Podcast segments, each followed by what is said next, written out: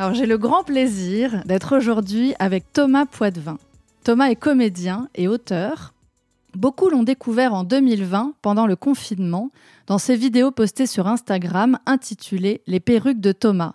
Eh bien, c'est l'homme sous toutes ses perruques. C'est lui, Caro, Laurence, Daniel, Hélène et tant d'autres. Il est actuellement en tournée, toujours avec sa galerie de personnages perruqués. Leur succès immense les a fait passer des réseaux sociaux au théâtre.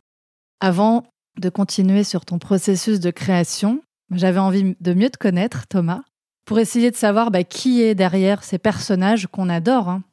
Et pour cela, bah, tu le sais, hein, j'ai fait appel à Nostra Daniel, qui est mon astrologue chéri. Euh, est-ce que tu aimes bien, toi, l'astrologie? Est-ce que tu regardes un petit peu euh, ton horoscope euh? J'aime bien tout ce qui est ésotérique, mais je, je, je, je me suis jamais trop intéressé à, moi. J'étais voir une fois une voyante, ça m'a fait flipper, donc j'ai flipper parce que c'est elle t'a sorti des trucs assez bluffants? Qui sont tous s'avéraient être faux, tous les trucs d'avenir, mais par contre, elle me sortait des trucs sur ma vie très détaillés que personne ne savait et c'était trop X-Files pour moi quoi. J'ai pas euh, donc euh, ouais ouais ça m'intéresse mais. Donc Nostra Daniel elle a planché sur ton thème astral. Alors je précise que je lui ai donné que tes infos de naissance, aucune autre information sur toi pour pas l'influencer. Alors le thème astral ça représente le ciel de ta naissance. Il renseigne sur tes tendances fondamentales et ta façon innée d'appréhender le monde.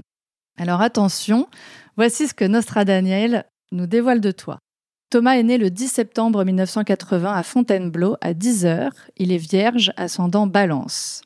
Quatre planètes se trouvent en vierge. Alors il y a le Soleil et Jupiter, ce qui augure bien de la chance et de la renommée. Et aussi Saturne et Mercure qui renforcent ses qualités intellectuelles. Thomas a le bon sens ancré en lui, avec un souci de l'analyse précise, de l'observation et un souci du détail. Ce qu'on retrouve un petit peu dans tes perruques? Il est aussi hyper perfectionniste. Son ascendant... C'est mon plus grand défaut. Son ascendant en balance lui ouvre les voies de l'équilibre et de l'harmonie, ainsi qu'un profond désir de beauté. Cet aspect est renforcé par la présence de Vénus au milieu du ciel. C'est un imaginatif, très sensible et très attaché au monde de la beauté, ce qui lui confère une manière d'aimer très inspirée par ce besoin essentiel. Il ne pourra véritablement aimer que ceux qu'il admire aussi. Cela va également confirmer son désir de théâtralisation. Il a un abord sociable, joyeux et charmant, car il apprécie d'être vu et admiré. Mars, qui représente sa force d'emprise sur le monde, est en scorpion.